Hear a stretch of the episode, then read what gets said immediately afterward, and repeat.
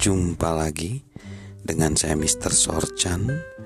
Dan saat ini kita belajar tentang Sikap adalah pilihan. Sikap adalah pilihan. Jika kita belajar dari kesalahan Dan kita mengikhlaskannya Maka kita mampu berfokus pada masa kini.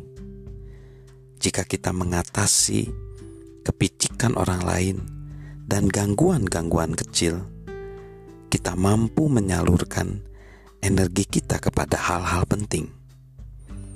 Jika kita menyisikan waktu untuk mengistirahatkan badan, merenung, dan bersantai, kita mampu berpikir jernih dan bersemangat. Jika kita menikmati hari dan semua yang ditawarkan, kita siap menghadapi hari esok.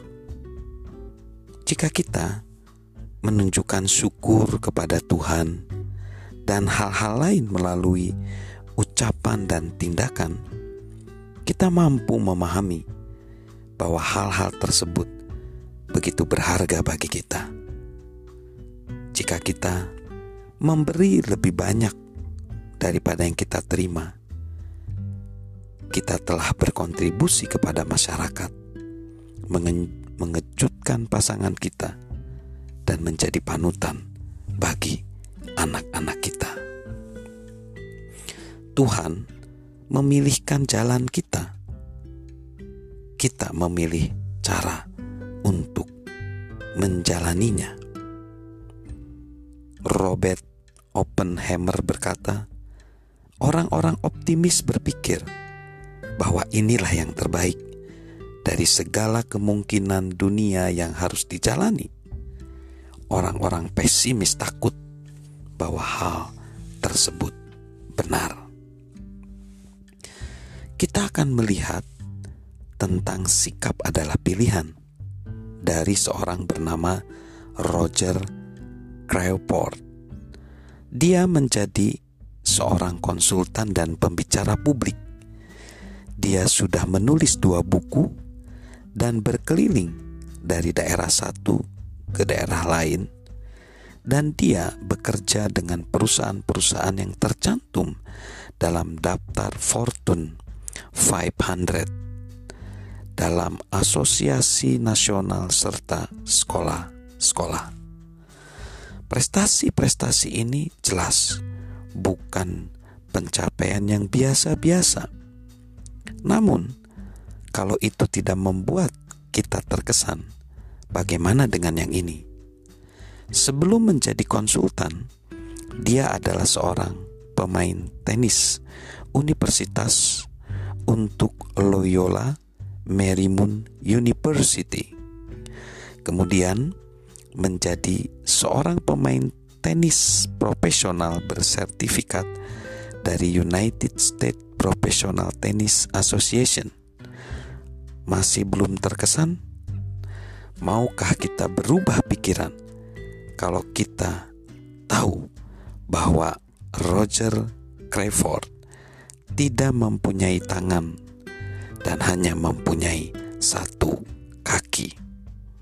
Roger Crawford terlahir dengan kondisi yang disebut ektroda ektrodaktilism. Ketika dia keluar dari rahim ibunya, para dokter melihat adanya benjolan serupa ibu jari di lengan kanannya dan ibu jari serta sebuah jari mencuat di lengan kirinya. Dia tidak memiliki telapak tangan kaki dan tangannya pendek. Telapak kaki di kaki kirinya juga kerdil dengan hanya tiga jemari. Telapak kaki kirinya itu diamputasi saat dia berusia lima tahun. Kedua orang tua Roger Crawford diberitahu oleh beragam pakar di dunia kedokteran bahwa Roger tidak akan pernah bisa berjalan. Mungkin tidak akan pernah bisa mengurus dirinya sendiri dan tidak akan pernah menjalani kehidupan yang normal.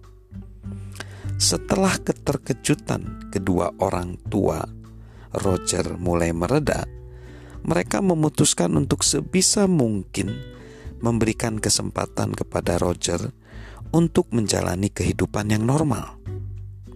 Mereka membesarkan Roger agar merasa dicintai, agar menjadi kuat dan menjadi mandiri. Kamu cacat kalau kamu memang mau menjadi cacat. Ayahnya selalu memberitahukannya. Kedua orang tua Roger selalu mengajari untuk berpikir positif.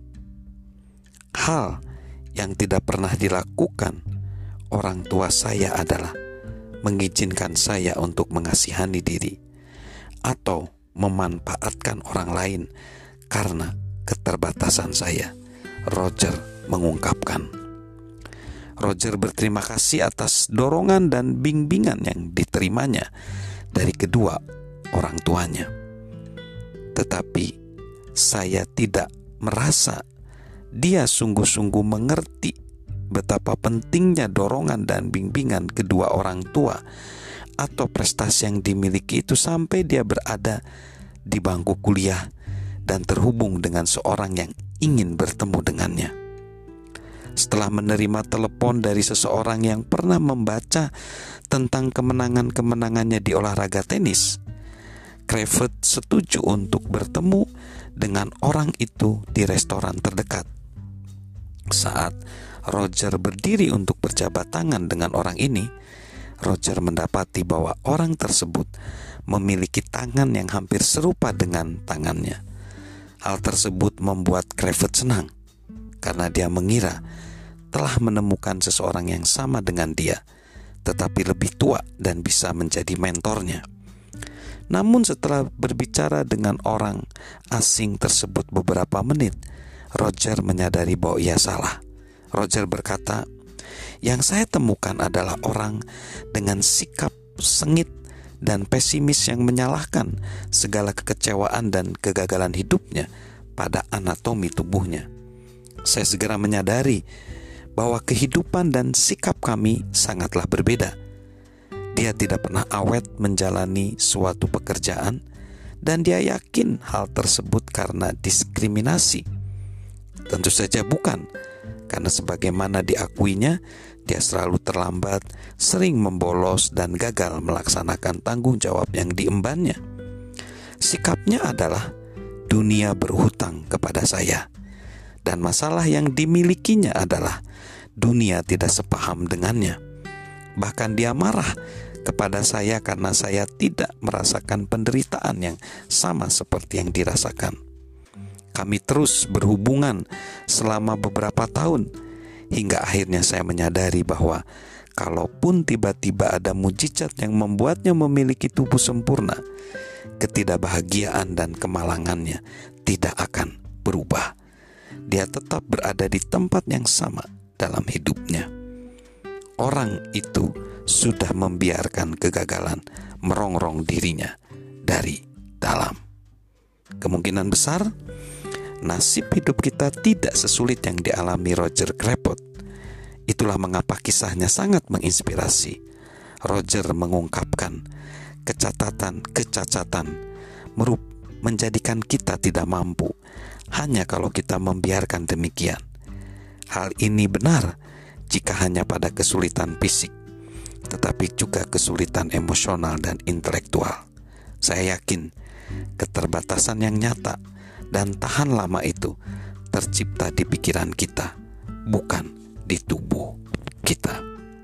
Salam untuk bersikap dengan benar dari saya, Mr. Sorchan.